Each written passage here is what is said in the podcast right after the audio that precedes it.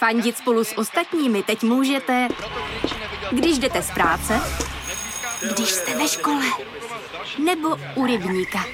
Jsme tu, abyste mohli být mezi svými kdekoliv. Tak zůstaňte ve spojení díky datům na naší nejrychlejší mobilní síti v Česku. T-Mobile.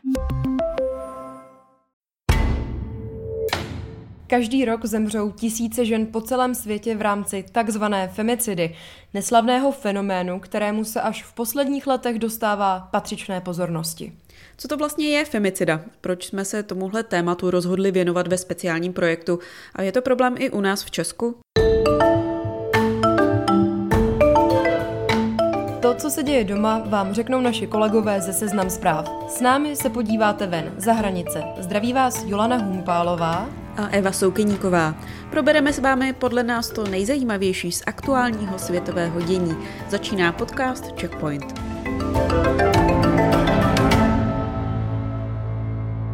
Hezký den posluchačům Checkpointu. Možná jste si toho už všimli na webu Seznam zpráv, ale tento týden se věnujeme podle nás dost zásadnímu tématu. Celý týden publikujeme rozhovory, texty o fenoménu, kterému se začalo říkat femicida. No a my se snažíme samozřejmě, kromě vysvětlení toho pojmu, o jeho uvedení do kontextu, zahraničí i u nás. Proto se tomuto tématu po několika článcích a rozhovorech věnujeme i v dnešním díle Checkpointu. V krátkosti vám vysvětlíme, jak jsme na tohle téma my dvě přišli, kdy jsme se s termínem femicida setkali poprvé a taky co nás přivedlo k tomu, že tomuto tématu chceme dát větší prostor v takovém projektu. A opět neuslyšíte pouze nás dvě, ale také spoustu respondentů, které jsme v rámci sbírání materiálu k projektu oslovili a o femicidě se s nimi bavili. Například z Itálie, Francie, Turecka, ale také Česka.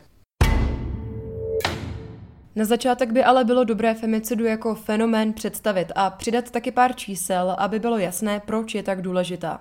Femicida je jedním ze zločinů z nenávisti, jednoduše řečeno vražda ženy či dívky právě z důvodu, že jde o ženu nebo dívku.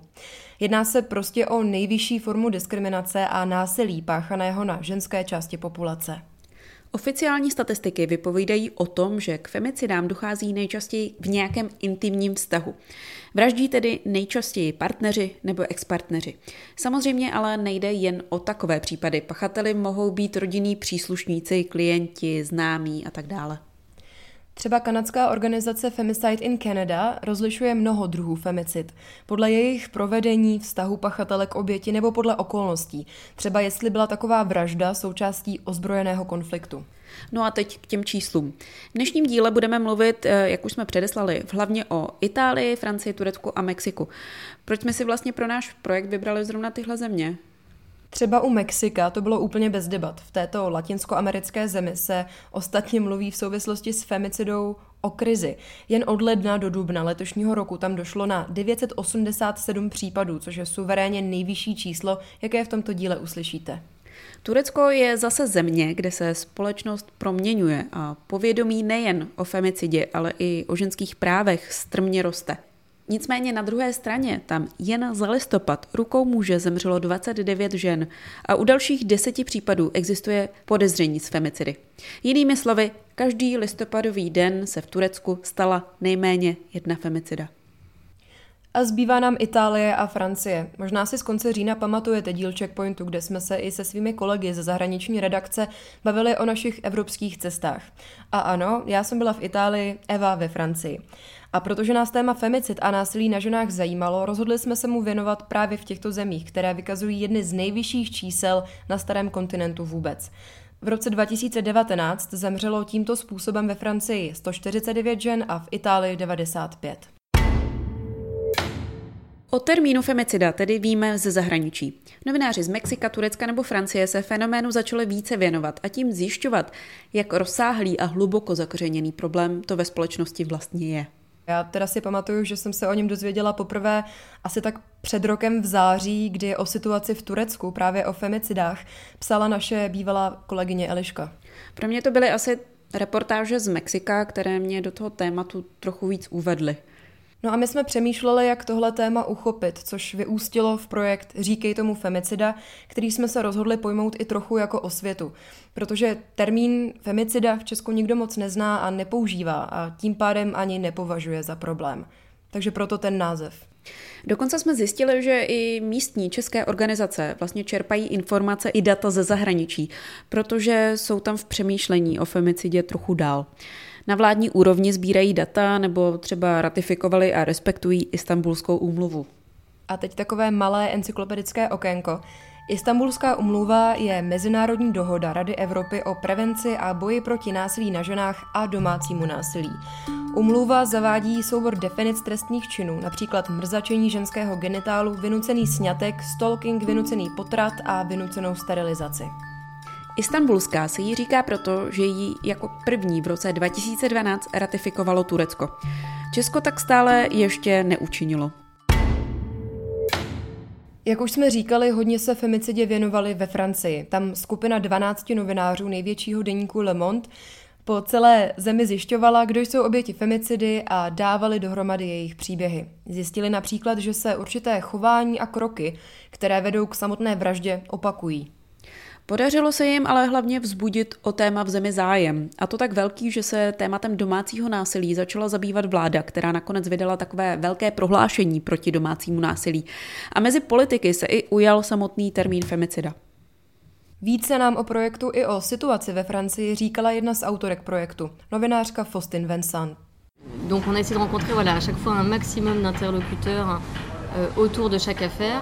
Pokaždé jsme se snažili najít co nejvíc respondentů okolo té konkrétní oběti a vytvořit tak nějaký její profil.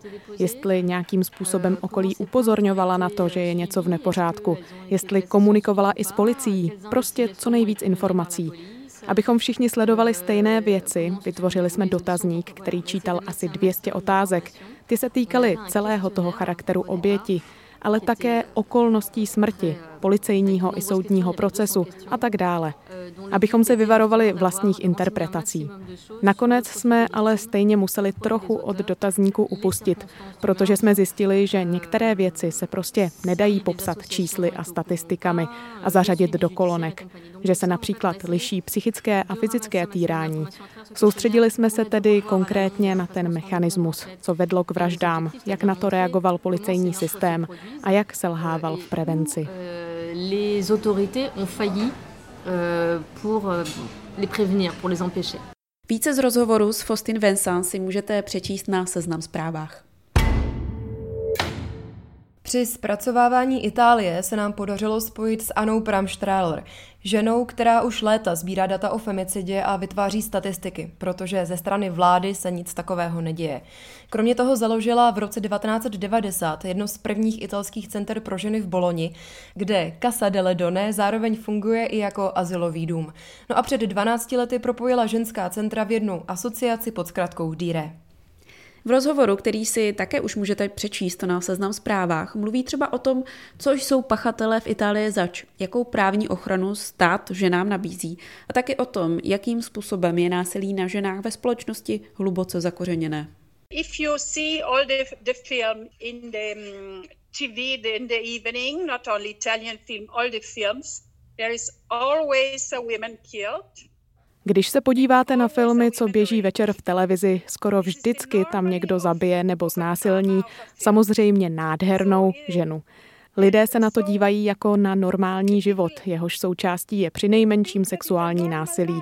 Je to v naší kultuře, která násilí vůči ženám vyhledává. Třeba za 10-20 let dnešní děti uvidí, že to byl klam, který reprezentoval minulou dobu. Jde o kulturní boj. They represent it another time. So it's a cultural fight against this. I think it will be other 50 years that this society will change. Podle mě potrvá dalších 50 let, než k nějaké změně v naší společnosti dojde, protože kořeny tohoto problému, jehož středem je otázka moci, jdou skutečně hluboko.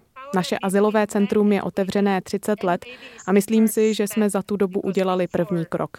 Předtím se o násilí na ženách nemluvilo. Byla to normální věc, na kterou měl každý manžel nebo otec právo. K žádné, řekněme, revoluci ale nedošlo. Ženy nejsou svobodné.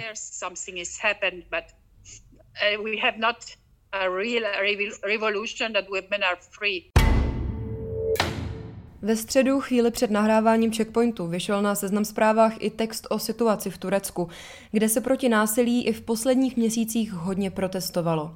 Článek vychází z rozhovoru s Melek Aris z platformy We Will Stop Femicide, tedy Zastavíme femicidu. Hodně zajímavý je její pohled nejen na proměnu společnosti, ale i na laxnost turecké vlády a Istanbulskou úmluvu, kterou sice Turecko ratifikovalo už mnoho let nazpátek, jak jsme říkali, ale na její implementaci pořád v plné šíři nedošlo.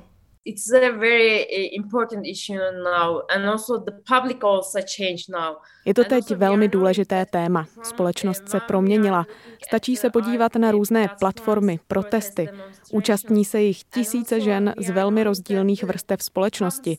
Ať už jsou sekulární či konzervativní, nebo mají jiný společenský status a ekonomický. Ta rozmanitost nám dává sílu. Stejně jako publicita. Díky tomu můžeme po vládě chtít, aby s problémem femicidy v Turecku skoncovala.